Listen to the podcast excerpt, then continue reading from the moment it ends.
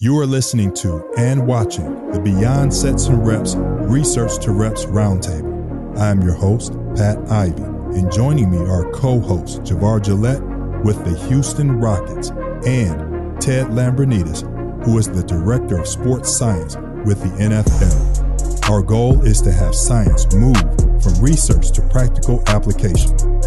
We will provide resources that can help you be the best professional possible.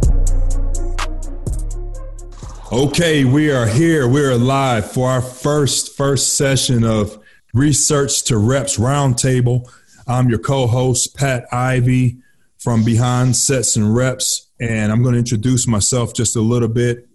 I'll go backwards, and for over 20 years, I was a college strength and conditioning coach, former professional NFL athlete, college athlete as well, and I am now an administrator, Associate Athletics Director for Student Athlete Health and Performance at the University of Louisville, and overseeing sports medicine, sports nutrition, sports performance, sports science, mental health, mental performance for all of the athletes. And we are starting something here, and I have a few guests. They're going to introduce themselves. So up first, I'm going to pass it to Coach Javair Gillette.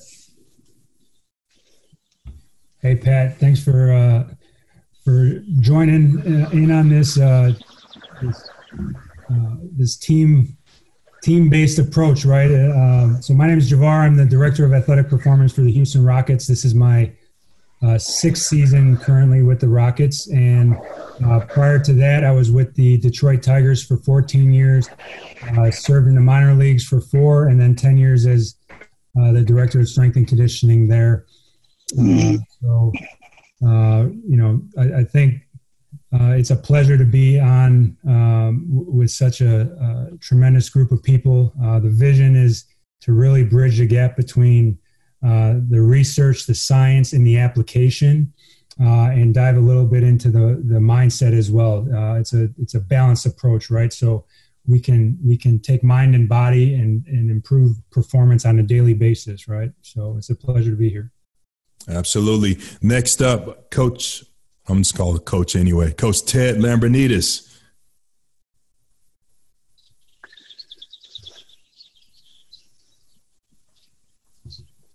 Hey, you guys hear him? No, sir. Ted, you might be muted. Nope. Can you hear me now? Yep. There we go. All right. Daniel, why don't you mute yourself for right now? Mute yourself for right now. So he's a trouble guy. No, I'm Ted Lambrinidis. For the last 6 years, I've been serving as the sports science consultant with the NFL and the PFAS, Professional Football Athletic Trainers Society. So each month I provide teams with research updates, provide consulting for teams that have questions on a lot of the game day tracking that may occur with the NFL, and as well with their practice tracking systems, and also do a lot of work with major colleges as well. Thank you, Ted. Next up is our guest, Christopher Simmons. Hello, everybody. My name is Christopher Simmons, University of Memphis, head athletic trainer. On a day-to-day basis, I work with men's basketball. I moved back to my alma mater last summer after 10 years at the University of Kentucky men's basketball. And before that, overall, I've been with Coach Cal for 13 years, and I'm happy to be here with you guys to talk about basketball and healthcare and performance and tying that all together without the silos in the building. All right. Coach Shapiro. Coach Daniel Shapiro, intro. Yes, thanks for having me, guys. My name is, like you said, Daniel Shapiro. I'm currently the head strength and conditioning coach for the LA Clippers. Also currently the president of the NBSCA, which is the National Basketball Strength and Conditioning Association. It's our organization of all the strength and conditioning professionals in the NBA. Going backwards, I just kind of work backwards. This is my third season here. Before that, I was 4 years as Director of Athletic Performance for Men's Basketball at the University of Washington. Before that, I was 8 years the head strength coach for the Sacramento Kings. 2 years the head strength coach for men's and women's basketball, University of Dayton, then 7 years before that for the assistant strength conditioning coach for the once upon a time Seattle SuperSonics. So here I am, and happy to be here. Absolutely. So thank you all for being here with us. What we're going to do is try to provide a resource for anyone that is providing care for athletes. So if you're an athletic trainer, if you're a nutritionist, if you're a strength and conditioning coach, sports scientist, mental health, mental performance person, and we're going to take the research and talk about the research and how it applies to and in terms of practical application to real life situations. And right now we know we're in the hopefully somewhere in the middle of the coronavirus epidemic or pandemic. And we know that our athletes are, wherever they are, at home. We're hoping that they're training and following good exercise prescription. Well, these athletes are eventually going to have to return to our facilities. And what does the research say? What can we get from the research that can help us to drive decisions that we can, so when we're in conversations together with our administrators and with our head coaches, we can understand what best practices are, and hopefully we can engage with each other and having great conversation and sharing information, which is typically not done in strength and conditioning in some levels, but more so in other I guess, industries. So with that being said, I like to start it off and just talk about what do we think we're going to be faced with when our athletes return to campus? What are the major concerns? What does the research say that can help us make some informed decisions? Well, I think, Pat, what's going to be interesting is with this pandemic, this will be, I think, the first time in college professional athletics that we've been faced with this. I know NBA, NFL have had lockouts. College athletics has not had a situation like this arise before. So I think the real crucial thing is, and I think what's great about today's roundtable is the critical factors are the collaboration between an administrator, a coach, an athletic trainer. So I think the teams that have great collaboration, everybody's on the same page. It's a player-centric approach. I think they're the ones that are going to have the best return to play because I think in terms of when kids come back, they'll be all over the place in terms of fitness levels. I think it's a guess at best to figure that out. But I think if people use the CSCC, NSCA, position paper on guidelines for return to play, and there was a lot of input from the NCAA and the NATA with that document. It gives you enough notice now to take those guidelines, implement what your training template looks like within the guidelines of that document. Yeah, I agree with that. So knowing that information is out there, how do we help the professionals in our industry? Yeah, and to piggyback off of what Ted is saying is, you know, it's just like sport, right? Any sport you play, you have, you know, time dispersed throughout a game. What team has the best ability to make adjustments as the game goes on, right? So I think coming back to sport now, the teams that are able to adjust, the individuals that are able to adjust best are gonna end up making the best transition back to sport. In our case, in basketball, you know, we might have to compete in the playoffs. So in that case, you know, the team that is able to make the biggest adjustment, the player that is able to make the biggest adjustments, the best adjustments really, and that's where we come in is using science and research to help guide them in the right direction, and that's going to allow them to succeed. So those that are able to make those adjustments properly are going to have an edge on those that don't, right? And so us as professionals, if we can guide them in the right direction using research, how detrained are these guys going to be? How can we progress them properly once they do return to play? How can we progress them properly, where they don't have a setback and get hurt, but at the same time, we're getting them in tip-top shape, ready to compete at the highest level. Yeah. Well, Chris, from an athletic trainer standpoint, what are you thinking? What are your concerns? My concerns is just when they come back, we're going to look at it as I'm going to be in the off season. I'm in the off season right now, so it's going to be a new year when they come back, and they all going to be deconditioned. So we start back at day one, physicals, sickle cell testing, all that starts over for us, and that's whereas you guys in the NBA, you guys got to ramp up real quick and get back into the games, get back on TV, get ready for the playoffs. Mine is going to be kind of slower based because my guys are at home right now, and the presidents of the universities are trying to figure out when they're going to let them back on campus. But I'm basing everything back down to starting over the off season with the strength coach and the physical therapist, and starting over our annual plan and starting at zero when they come back, and looking at all factors, looking at the physical, doing baseline testing, and then slowly moving back into normal day life. And you said slowly. That's not what I'm hearing. I'm hearing a 6-week time span, maybe. I'm hearing that number, but I also heard something about with the sport of football of going back to two-a-days. Yes. So we're going to have sport coaches that have one, they more faster, some more. Let's do a lot, whatever it is, up front, and get the soreness out of the way. I remember hearing coaches say that. Let's get the soreness out of the way. All right.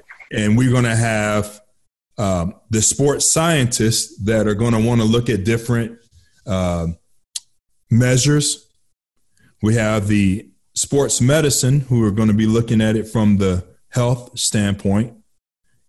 We have the strength and conditioning coaches who are going to be looking at it from the performance, like who's out of shape, who's been doing what they're supposed to be doing, and we're going to have athletes all over the board. Some did more than they were supposed to. Like they may be close to being overtrained when they return. You have some that are going to be severely undertrained when they return. How are we going to help them? What does the research say that we can help? How can we help? I think when you look at the position paper there, Pat, where a lot of the 6 weeks return to before the week one of college football is to start. I think a lot of the tentative proposals are the first 2 weeks are just literally the strength coach and the players. And then they'll progress in doing position drills with the coaches. And at that point, that's where you have to make sure that those position coaches understand there has to be a progression in terms of the work they're doing on the field. And then you'll have a couple of weeks with those coaches, and then you'll have organized team activities. I think with regard to the two-a-days, I think that would be one padded practice, and the recommendations I'm hearing, another essentially an NFL-type walkthrough without helmets. Because once you put a helmet on, even if you have no pads on, they're going to be banging heads. And I think there's some research that, I think they used the research to get rid of two-a-days from those studies, that if you were an unpadded practice with a helmet, there was still a lot of contact. So if they're going to allow two practices a day, you'll have to have one padded, one without helmets. And still, I think it's the managing of the workloads. Like you said, Pat, to your point, you have a guy that he's probably close to game shape, that they were on, on point, doing exactly what he was supposed to do. And then you get the kid who hasn't done anything. And that's why they came up with these recommendations and these position papers, is for the outlier that comes back out of shape, might have sickle cell. And those are the kids that when they come back, I want them doing a lot of their conditioning under the supervision of the athletic trainer. Because if you put them in with the team setting, strength coaches, and a lot of times it's the actual you know, position coaches of the sport, they forget the kid has underlying issues. And you'll hear, come on, fat ass, you just, what have you been doing? And a lot of the kids will push themselves too hard to get, exertional exercise overload.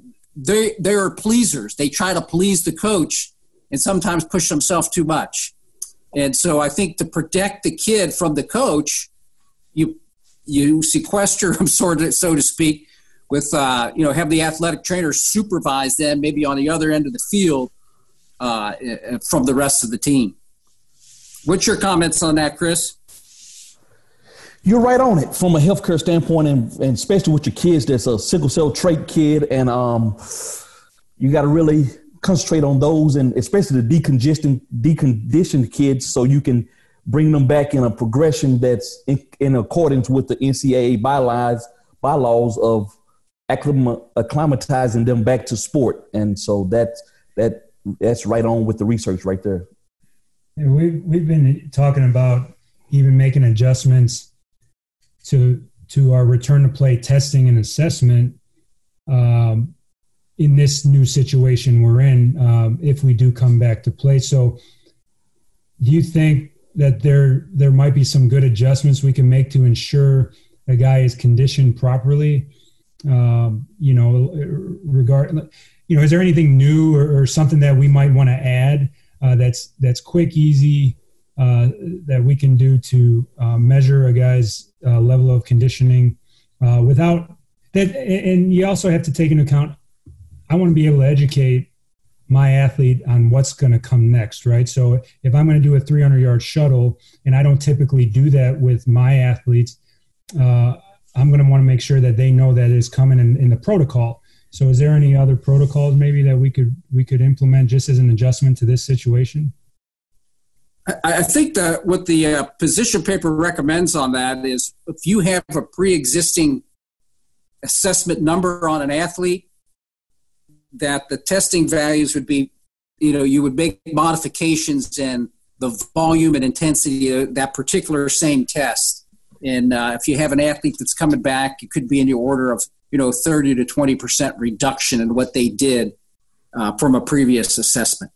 So our expectations might have to be modified a little bit depending on, our own situations, whether it's, some teams aren't in season now, but I mean, even looking at, baseball for as another example, what, these guys are trying to stay ready right now. A pitcher has to be ready to throw, and there's fear of getting hurt. So when, how do you adjust? How do you know that you're not throwing too much, or you're because there is no end in sight or starting point in sight, right?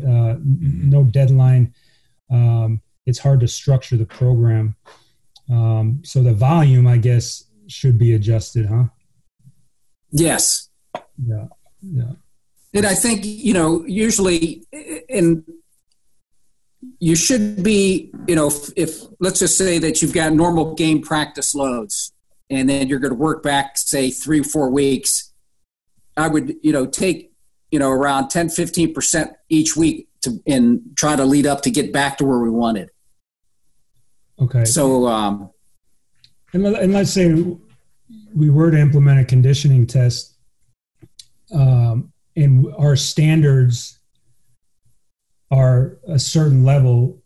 What is the percentage that we should maybe reduce those expectations so that we're fair to the athlete, but at the same time we can make a meaningful decision on their level of condition?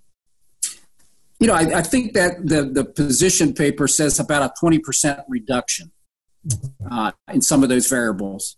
And I think the other thing that would help is if you had any heart rate data that look at heart rate response, heart rate recovery from, a previous test, that could be used also as another measure to say, boy, this guy's, he's back to where he was, before we split. So this guy stayed in phenomenal shape. Yeah, Ted, when I was with the San Diego Chargers, the test when you returned to camp, it was a treadmill test, I believe, maybe on the interval treadmill test, and the heart rate, they had the heart rates hooked up to us, and you could really push yourself really hard to pass that, the conditioning test itself, the interval test on the treadmill. But the heart rate data is what really gave the sports performance coaches an idea of where you were. Because did you struggle? How hard? What was your rate of exertion? The same test, like, could you do it and your heart rate kept a low heart rate, or was it something where you were almost at max heart rate? So that's just something that came back. But they also had the what the numbers were before you left. So after minicamp, before training camp, they knew what those numbers were, so that when you returned 6 or 7 weeks later, they knew, what your recovery was, what your recoverability was. Yeah, and I know there's some new the U.S. military's has created some new algorithms that look at sequential heart rate data to estimate core body temperature. So if you do have athletes that, could be at risk and you're not sure, I think the use of these algorithms gives the, the coaches as well as the healthcare practitioners additional information to look at to see, hey, is this guy's, what's their estimated core body temperature? Because you have a lot of kids now that are on ADD medicine. And those particular, classification of medicines, if you look at the, chemical structure, they're very similar to amphetamines. So when you exercise, you want to dissipate heat. You want to have vasodilation. Those types of substances cause peripheral vasoconstriction. So you tend to hold more heat in. And the other thing that they do is they override the central governor system in your brain. So when you take people into the lab and you purposely try to get their body temperatures up as high as you can by just, crushing them on a treadmill, people get 103, 103.5, and that's it. You'll see some kids that are on these medicines and they're like 105, 107. So I would always make sure that as we get back, to training in the hot environments, I always keep an eye on those kids that are on the ADD medicine. Because just think about, why people take, different pre-workout supplements, to get a little bit of a, a kick. And now you're taking this stuff and that really gives you a kick. So, it may allow you to work a little bit harder, but you have to be real careful that these kids don't overexert themselves. Yeah, that's interesting.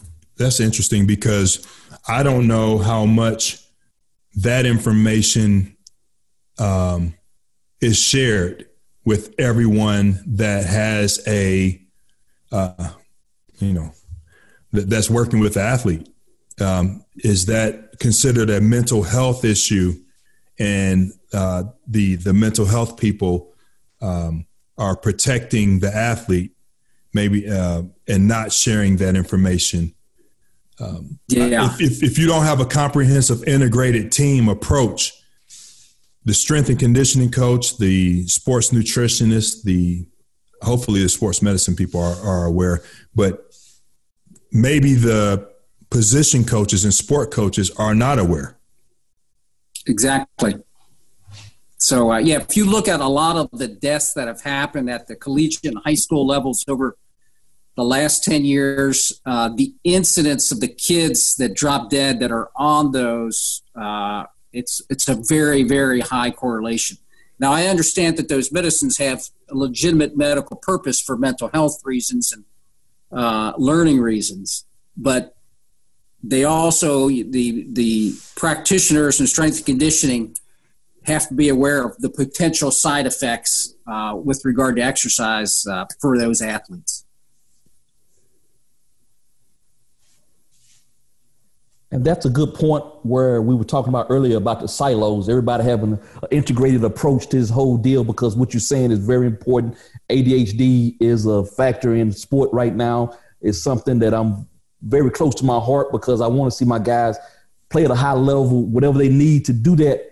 I try to help them on a day-to-day basis. But at the same time, with the privacy laws and everything, you have to educate the student athlete or the professional athlete that I need you to trust me that I'm not going to release this to the wrong person, but I need my whole team to know what's going on with you on a day-to-day basis. That's where the lines of communication got to be open, and there's got to be trust, and it starts on a day-to-day basis. But I really like what you're saying there, because that's huge on the ADHD medicine. But at the same time, your hydration protocol got to be up to par, because with that medicine, you do get dehydrated. So you really have to pump the fluids with your student athlete, all your student athletes, but especially your student athlete or your professional athletes that are with that mental health issue. You have to really focus in on them, lock in with them. They're in a separate program with me on a day-to-day basis, making sure that they're at their best. But that's because I go over the Call of Duty on a day-to-day basis with my athletes. I don't have 100 athletes. Even if I did, that's just an extra step I got to take to make sure that those mental health kids are taken care of, because that's important. Yeah, that I think the first step is the education. Second thing is making sure that everyone does their due diligence in that, these athletes, if they are, on a medication that's prescribed by a doctor, that it's for the right reasons. That's the second reason, right?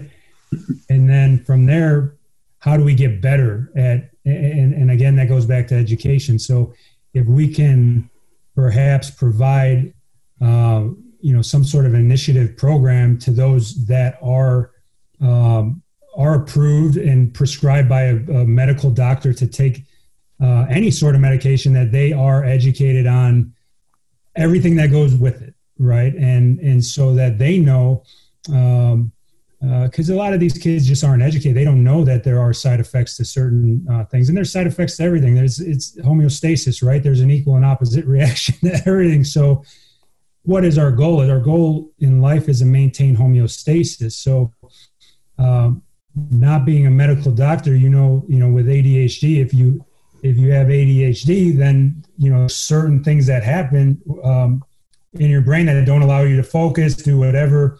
And so how do you get to homeostasis, and that's for a doctor to figure out. But in any case, me just on personal opinion, I would want to be educated fully on anything that I would put in my body regardless. Right. And it's the same as strength and conditioning. I want to be educated on every exercise that I do. Everything's got to have a purpose behind it. So I think the education process behind all this is the major key to success. And Coach, can you talk about your bike and treadmill protocol that you use with your cognitive awareness program at the Houston Rockets? I still use it to this day at wherever I'm at, but I wanted the people to hear it and understand. Which one is it? Remind me of. He's got too many. We're not going to say the person's name, but it's a treadmill warm up that you do with them just to get them going cognitively in the morning when they walk in the building. Treadmill. Okay. Oh yeah. Oh yeah. Yeah. Well, me, I'm always thinking outside the box. So I had this custom treadmill made. It's about 9 feet wide, 12 feet in length. And then my thing is you got to blend the mind and body, right? So for true transfer to occur on the court, on the field, it's got to have some cognitive processing. You got to involve executive function. So instead of just jogging on the treadmill, these guys are moving in multiple directions, and then I'll put Fitlights or some sort of reactive component to it. So in this case, we might use some Fitlights. So they're moving on the treadmill, but then because it is a wider treadmill, now we can the light will go off and they can accelerate towards the light, have it come off, and then they change direction and come back. I'll incorporate a basketball, so they're actually dribbling a basketball on really a treadmill. Just is a forever moving floor, right? That's all it is. So we're involving executive function, cognitive processing, and really just waking the brain up so that these guys are more alert. That's got to be part of the warm-up, right, is we got to wake the brain up and body at the same time. So how can we create a random environment that they're going to encounter in the field, in competition? How can we recreate that in practice and in preparation? So that was my goal with that. So my goal in the warm-ups is we're going to wake the brain up first, and then the body will come with it. Yeah. Coach, will you be able to use that with your sort of return activity? Will you be able to measure it? Or is that just something that is it just you just consider it a warm-up? Yeah. No, I mean, you can measure. I think the key to measurement is that you're able to have the environment needs to be the same each time, right? So you're putting them in a setting that is fixed, and you can repeat that. It's difficult in our applied setting because you're traveling across the country. There's a lot of different things in-house in our weight room. We can replicate that protocol fairly easily, so we can get good data just on reaction time. I mean, even if it's as simple as measuring time, you're getting some sort of data, right? But you can measure errors. There's a lot of different things you can do. But I think in a conditioning setting, one test you could do is for a longer period of time, something that takes a little bit of endurance, stamina, measure reaction time, and see how that decreases over time. And that would be a good way to measure their overall stamina and put a number to it, right? So especially if you're limited in space and everything, and you wanted to test people from Zoom, how can you do that? You can give them certain drills where they have to complete it over a certain amount of time, and you could see how long or how many repetitions, things like that. Another tool we use is a quick board. Great conditioning test when you don't have a lot of space. You've heard of the running anaerobic sprint test, where it's basically a 10 sprints with a very short rest time in between, and then you're taking the speed of those each rep, and you're looking at the decrease, the percent decrease. Well, that's difficult. So can you do that in a confined space? In our case, if we want to quantify it more consistently, we're using a quick board. But if you have an athlete count the amount of reps that they do over 10 seconds, and let's just say they get 30 reps in 10 seconds of a foot fire drill, and then they rest 10 seconds, and then they repeat that 10 times, how many reps did they get at the end? How much fatigue? And now you can calculate the percent decrease that occurred, and see what their overall conditioning level is at their home. So there's little adjustments that you can make that can give you a little bit more feedback on where an at his current state. Yeah. The another thing is you're trying to measure how much fatigue, like the current state of an athlete is an athlete fatigued. Well, usually the fatigue is occurring from a mental standpoint, so their lack of focus, or they're mentally fatigued. If you can incorporate these cognitive tools, there's an app called Soma, S-O-M-A, Soma NPT, that the athletes can download, and that can measure some cognitive processing skills, simple reaction, Stroop test, all the way to more choice reaction type exercises that you can implement. And really, I use that to not only activate and improve their level of focus and attention, but also it could be a good measurement of how fatigued a person is going into a training session.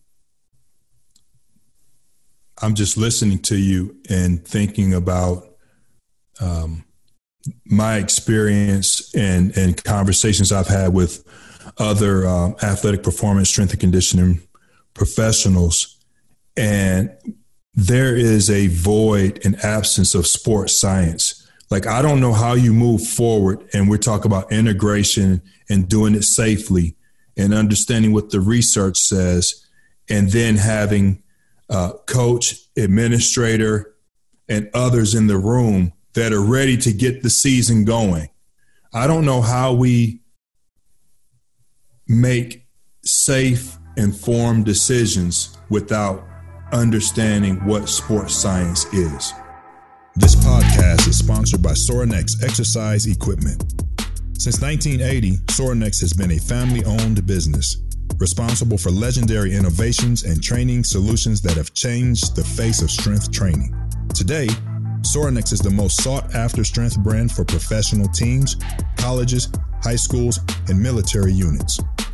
During this process of growth, our clients have become an extended family to us, part of our brotherhood, our culture. We want to thank you, our customers, friends, and family, for being the foundation on which Sorinex is built.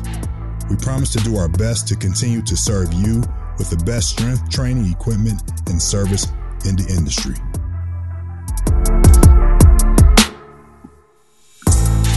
Yeah, I think I agree with you, Pat. I think you're going to your position there at Louisville will be probably at the center of getting things back for your fall sports in a safe fashion as a result of your communication skills and your skill set from your previous experiences. You can communicate with the other administrators. You can communicate with the head coaches and as well as the strength coaches. And the nutritionists to make sure everybody's moving in the same direction. And I think, leadership will be crucial because without that, you're not going to have the proper communication and collaboration. Getting people to understand something. And I think your point's well taken that it's hard to get people to understand that are actually in a superior position than the person that's trying to message that. Because when we get back, the first two, 3 weeks might go smoothly with the strength conditioning staff, the nutritionists, the athletic trainers. And now we bring the actual sports coaches in and they're going, hey, we're way behind. So they're going to try to do installs where at a rate that they probably shouldn't.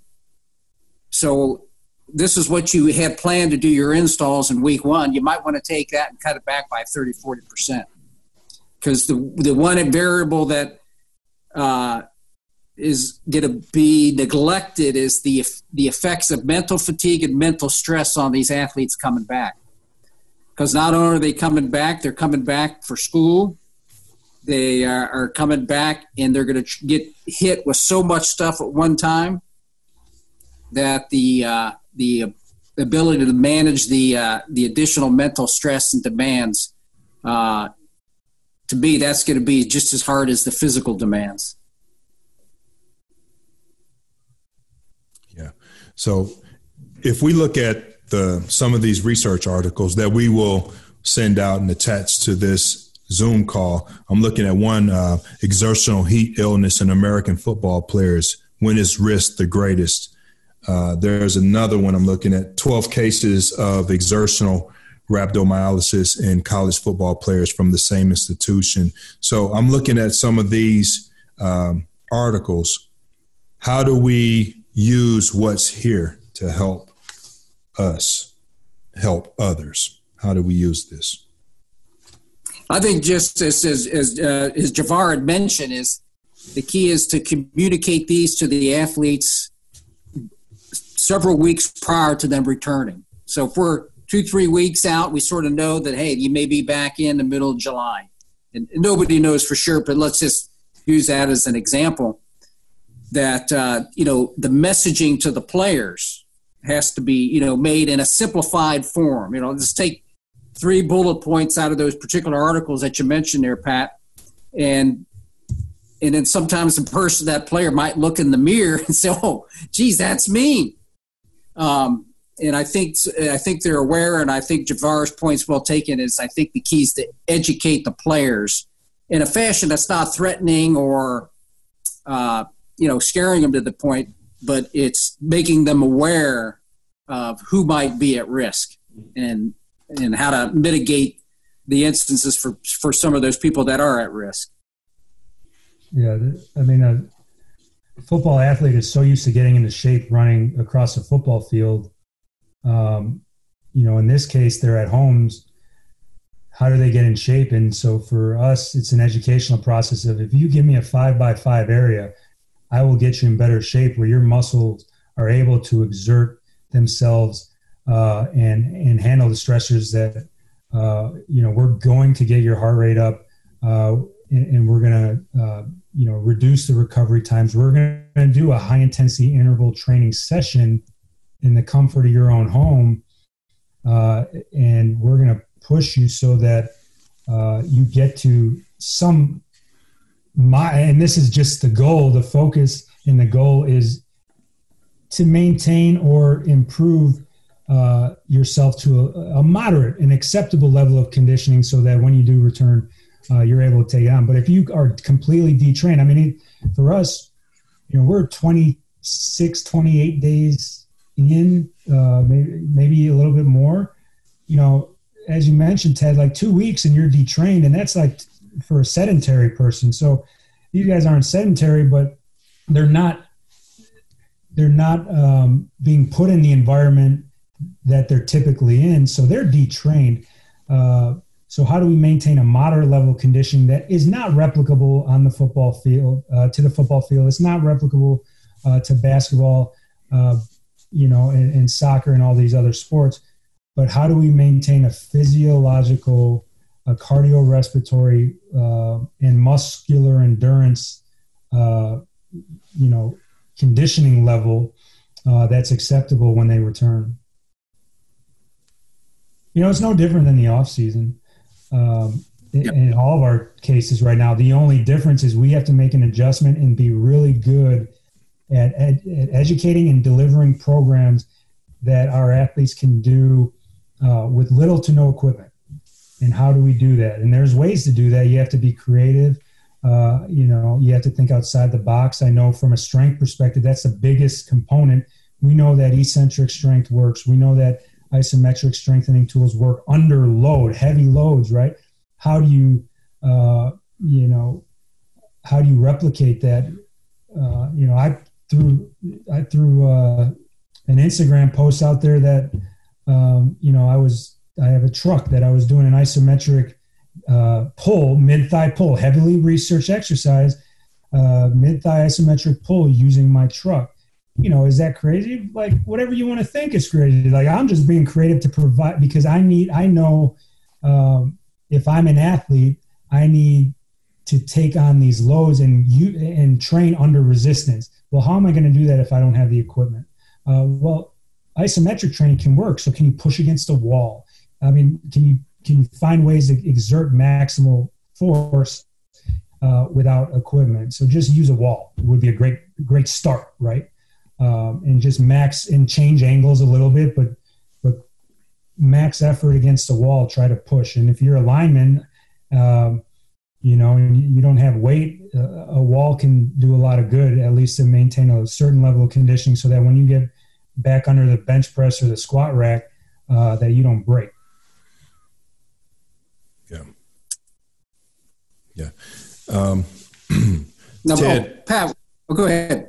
I was just going to ask you, what are you communicating now to your strength coaches, Pat? Right. Well, we operate as a team. So with 23 sports that we have here, we have 23 health and performance teams. And it's one director health and performance teams, which makes us have 24. And on each sport team's health and performance team is a sports medicine person. The physician is always there. The sports psychologist, so the mental health person, the nutritionist, the strength coach. All of these people I'm constantly encouraging them to communicate at the highest level. So we instituted what we call the 3 C's, which are our core values. So care, like, do you provide the best care? How can we provide the best care? Care for the athlete, care for one another, care for what we're doing. And then communication. How do we communicate verbally, written, body language with people up, lateral, down, no matter where they are in the organization. And then collaborate. How do we collaborate with the people in our departments, the people in other departments? How do we collaborate with the athletes? So it's not just a situation where we're just dictating to the athletes. We need to be at a point where we've educated athletes, where we can actually collaborate with them on their training plan. And same with coaches. We shouldn't be in a position where coaches are dictating what conditioning drills are being done and how long we're doing conditioning or what modalities are being used in the training room. That should not be happening. We should be collaborating so that, coach, if I need 30 minutes, I will use my experience and expertise to be as efficient as I can with those 30 minutes, not being dictated what to do with those 30 minutes. So it's about communication and collaboration at the highest level. So how can we create win-wins for the athletes, coaches, everyone involved without compromising the health of the and safety of the student athletes?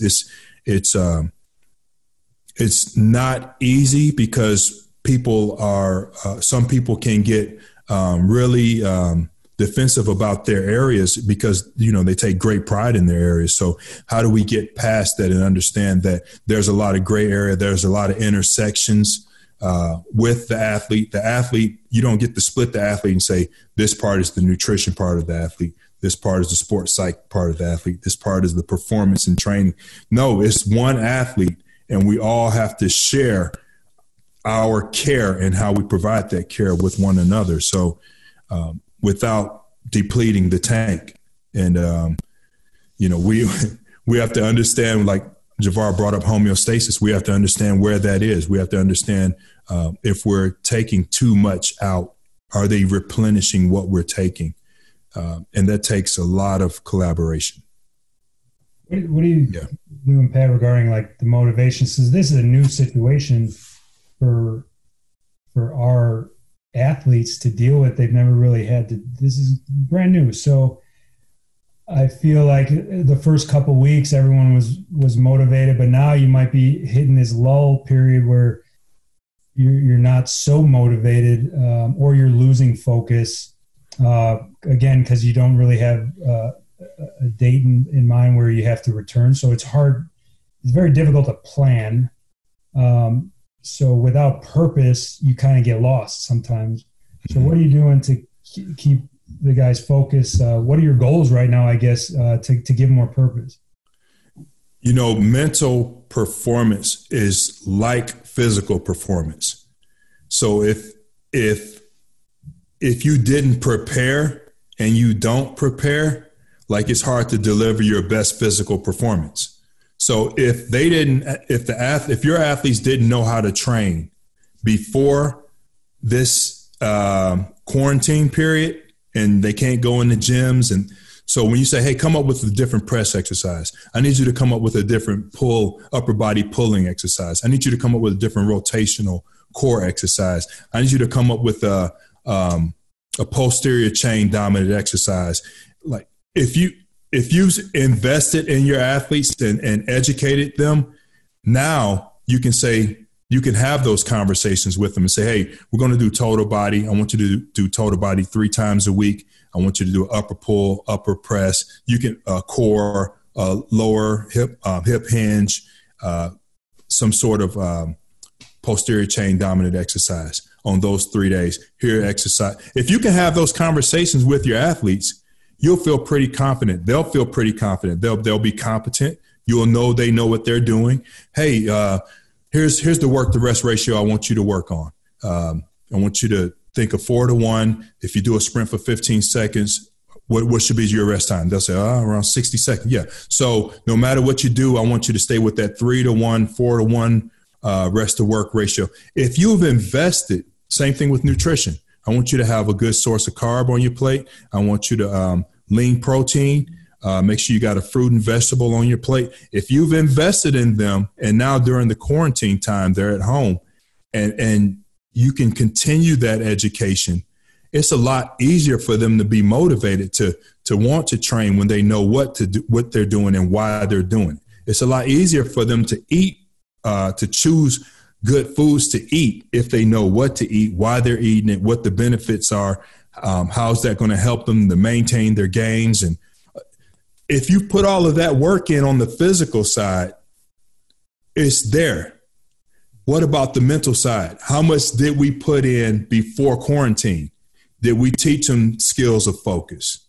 Did we teach them what concentration is? It's the opposite of distraction. And did we teach them what time orientation is, like how to be right here, right now in the present? Did we teach them that most of our self-talk is negative and how that you can only think one thought at a time, so that if you have a negative thought, at least a negative performance, and all you got to do is replace a negative thought with a positive thought. If you've invested time into them before the quarantine period, they can call on that knowledge and be able to apply it, so that now, okay, motivation. If you've invested in helping your athletes to be intrinsically and internally motivated, as opposed to they only do what you tell them to do because they're scared to get in trouble, or they're scared to get their checks reduced, whatever it is. If you've invested in external and extrinsic motivation before quarantine, you're going to come up short. But if you've invested in internal and intrinsic motivation before quarantine, and your athletes have that drive within, they just become more driven during when they're faced with adversity, as opposed to, Coach, I need you to push me. Coach, I need you to get me right. Coach, can you help me to, like, no, I want to invest so that can you help you to get your mind right? And so if we've invested in that before quarantine, we'll feel a lot better right now, knowing that our athletes are at home and they're equipped to deal with what's going on. You know, I have some athletes that have come to me and said, you know, I really hate getting in the weight room, but I know the reason why. And so that's why I do it. So even the guy that had the toughest time getting in the weight room, even when everything's going in a team setting, are finding ways to make sure they get the work in and are following up with us, right? Or you know the guy who's calling you saying, hey, what's this and this? You know he's doing the program. It's the guy who's not calling. It's like, hey, you gotta call and say what you've been doing, you know. But even the ones that aren't the most motivated to get in are still doing so because they know the purpose behind the exercises. They know the process that works for them is gonna, you know, and that ultimately it's gonna pay off.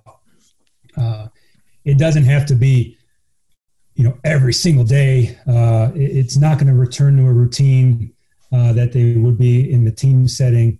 However, you know, and it's a little bit more leeway regarding times, especially if it's an individualized workout. So that's fine, but they are making sure that 2-3 times a week that they're getting their work in that fits them the most, right?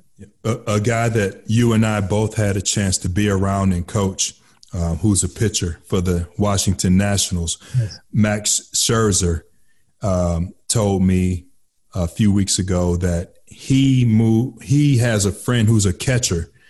His friend who's a catcher for the Detroit Tigers moved his family in with Max's family, and they wake up and throw and catch every day.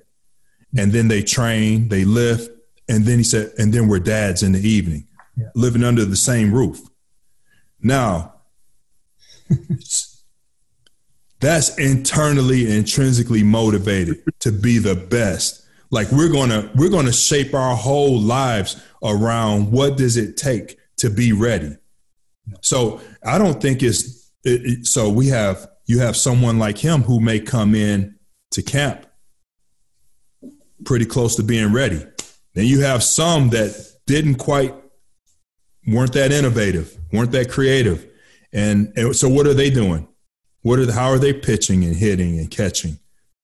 And when you bring all of those athletes back and you have the whole range of those who are ready and not so ready,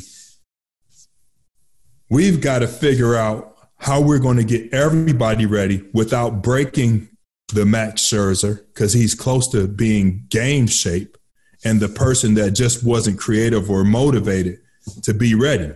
We've got a huge task in front of us And what do you have, Ted? I see you smiling.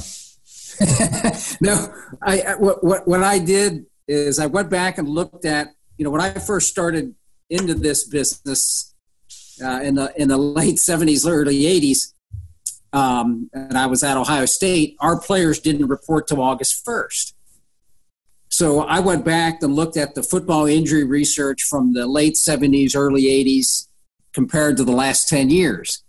And back then, there was no 20-hour rule, and it was 2-a-days every day for 3 weeks. So I looked at the injury rates, and really, you didn't see that many more injuries in the late 70s and 80s. And then I also looked at, I compared over the last 10 years, the injury rates between Division I football and Division III football. Because Division III football, they report August 1st and you get ready for week one. And you don't see that much of a difference. Now, I'm not saying there's not going to be a spike in injuries this year, but if you look back at models where players didn't report till, say, 5-6 weeks before the first game, there wasn't that dramatic of an increase in injuries compared to what's happened the last 10 years. So, you know, you hope that is the case, but it's certainly going to be interesting to see what happens.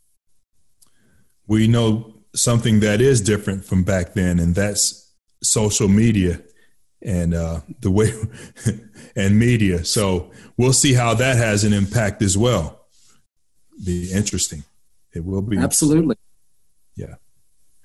Well, gentlemen, I think we're pretty close to wrapping this up. What else is there anything else we can hit on before we wrap this show up?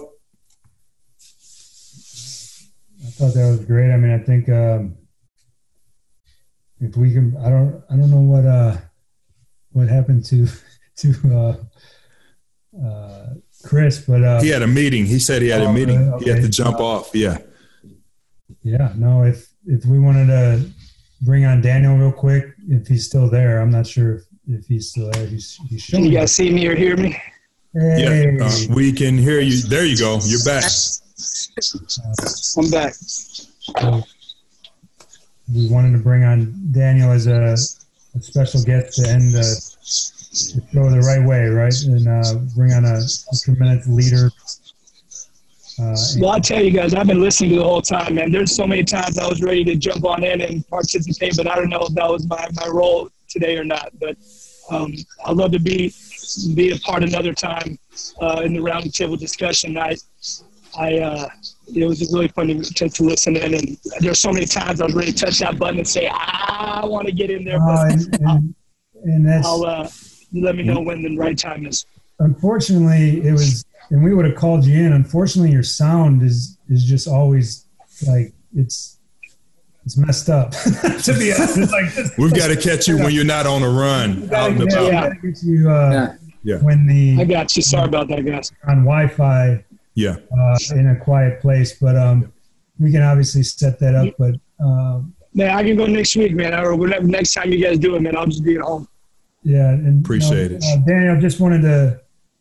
I know, obviously, our purpose is to spread an educational, healthy word at this time. Yeah. And I think we made an adjustment from an association standpoint through the NBA. We made our adjustment, and that's what we would typically provide in the combine as a live event. We switched it to a virtual event. So, you as president of the association, the National Basketball Strength and Conditioning Association, I know that this is something that you've been working hard on, and just wanted to hear a little bit more about it. Yeah, it is. Thanks for saying, the whole purpose of us even joining started as an association back in 2007, 2008 was for a lot of the same, the 3 C's that Dr. Ivey talked about a way to collaborate, a way to communicate, and a way to talk about how we provide the best care to our athletes using the most up-to-date scientific research and collaborating all our different experiences all together. And the really unique thing is about each year at the combine, we have an opportunity the one time a year, all the strength and conditioning coaches, trainers, PTs, directors, GMs, players, everybody's all at the same place at the same time. And we started back probably about 7, 8 years ago now, or even maybe longer, started doing our we do a symposium, a conference to get everybody together. We invite people from all over the country to speak in different areas. And this year, obviously, because the situation we're in, we decided to make it a webinar and to go virtual. So what we're doing, and we partnered with the NSCA, and we're going to have a seminar. It's going to be Saturday, May 23rd. We start at 8 a.m. We have a lot of great speakers. We got speakers from different strength coaches with different backgrounds, which is really exciting. I can tell you guys all about the speakers, but if we can save that for another time. There it is. There he is. We have, as you know, we have a keynote speaker. Pat will be speaking, Garrity from the Detroit Pistons. And right there, the featured NBA experts. I mean, you guys can see it right there all for yourselves. But Dr. Michael Tador, Coach Schlesinger at the Suns, a lot of great college experience there. Coach Kenyon with the Blazers, Barr over at New York, and Coach Paul at the Thunder. So, and then we got Lee coming in as well. And we have some other great panels. So it's going to be a really fun event. And this is the first. And the way we're kind of learning now is we didn't have to wait for a pandemic to start doing more online, virtual, continuing education opportunities. And I think this will be one of the more in the future that won't be just based around the combine in May. So more than anything, it's an opportunity to hear from other professionals, and we'll have a roundtable, some discussions, and some breakout sessions. So it should be a fun experience. Javair put a lot of work into this as well, organizing it. And he did a big thing last year when he kind of changed the format where it was more interactive, and it was the feedback was great on it. So I'm really looking forward to round year two this year, and hopefully try to get this another time, not just every year in May. So that's what we got going on. That's awesome. I looked at some names on there that was on our staff. Andrew Paul and Tador Pandoff were. Yeah, we may have been all on the same staff at the same time at one point. Oh wow, that's pretty cool. So Very cool. I can't wait to tune in. We could have a conference with just everyone that has worked with and under Pat Ivey. I mean, that would be a tremendous educational experience in itself. That is for sure. Oh, man, come on. Yeah. Well, thank you all. And I would definitely want to give a shout out to Sorinex for helping us out. I know they've been helping me out. They're a sponsor. So thank you guys. It's been great. This is our first one first of many. We'll continue to fine tune it and look for your feedback as well. So please, if you all have any comments or questions or just how to continue to make this even better, love for you to just drop a note. You can leave it on my website at pativey.com or beyondsetsandreps.com, whatever it may be. And appreciate you guys. So before we leave, why don't you all just tell our listeners where they can find you? What's the best place? So I'm on Instagram at Javair Gillette. Make sure it's not Javier, please. It's spelled J-A-V as in Victor, A-I-R, Gillette, without the E at the end, no relation to the razor. So at Javair Gillette. I think that's the best place. Direct message me through that. And you can also find me on LinkedIn, and I check that and respond to people all the time on there too. So open book. Would love to hear and talk shop with all you guys. Very good. Similar to Javair, I'm on Instagram at KingShapiro21, or I will, as well as LinkedIn. And yeah, I'm pretty open. If anybody do want to email, I'm dshapiro@clippers.com, dshapiro@clippers.com. You can find me. I'm on LinkedIn, and my email is t_Lambrinidis@yahoo.com. All right. Thank you all. Appreciate you all joining us. I think this has been pretty good. So we'll go ahead and wrap it up. Thanks, Dr. Take care. All right. See you guys. Bye-bye. This podcast has been brought to you by our sponsor, Sorinex Exercise Equipment. To make sure you don't miss an episode, subscribe to the podcast on iTunes or your preferred podcast provider. You can find show notes and more at BeyondSetsAndReps.com. That's BeyondSetsAndReps.com.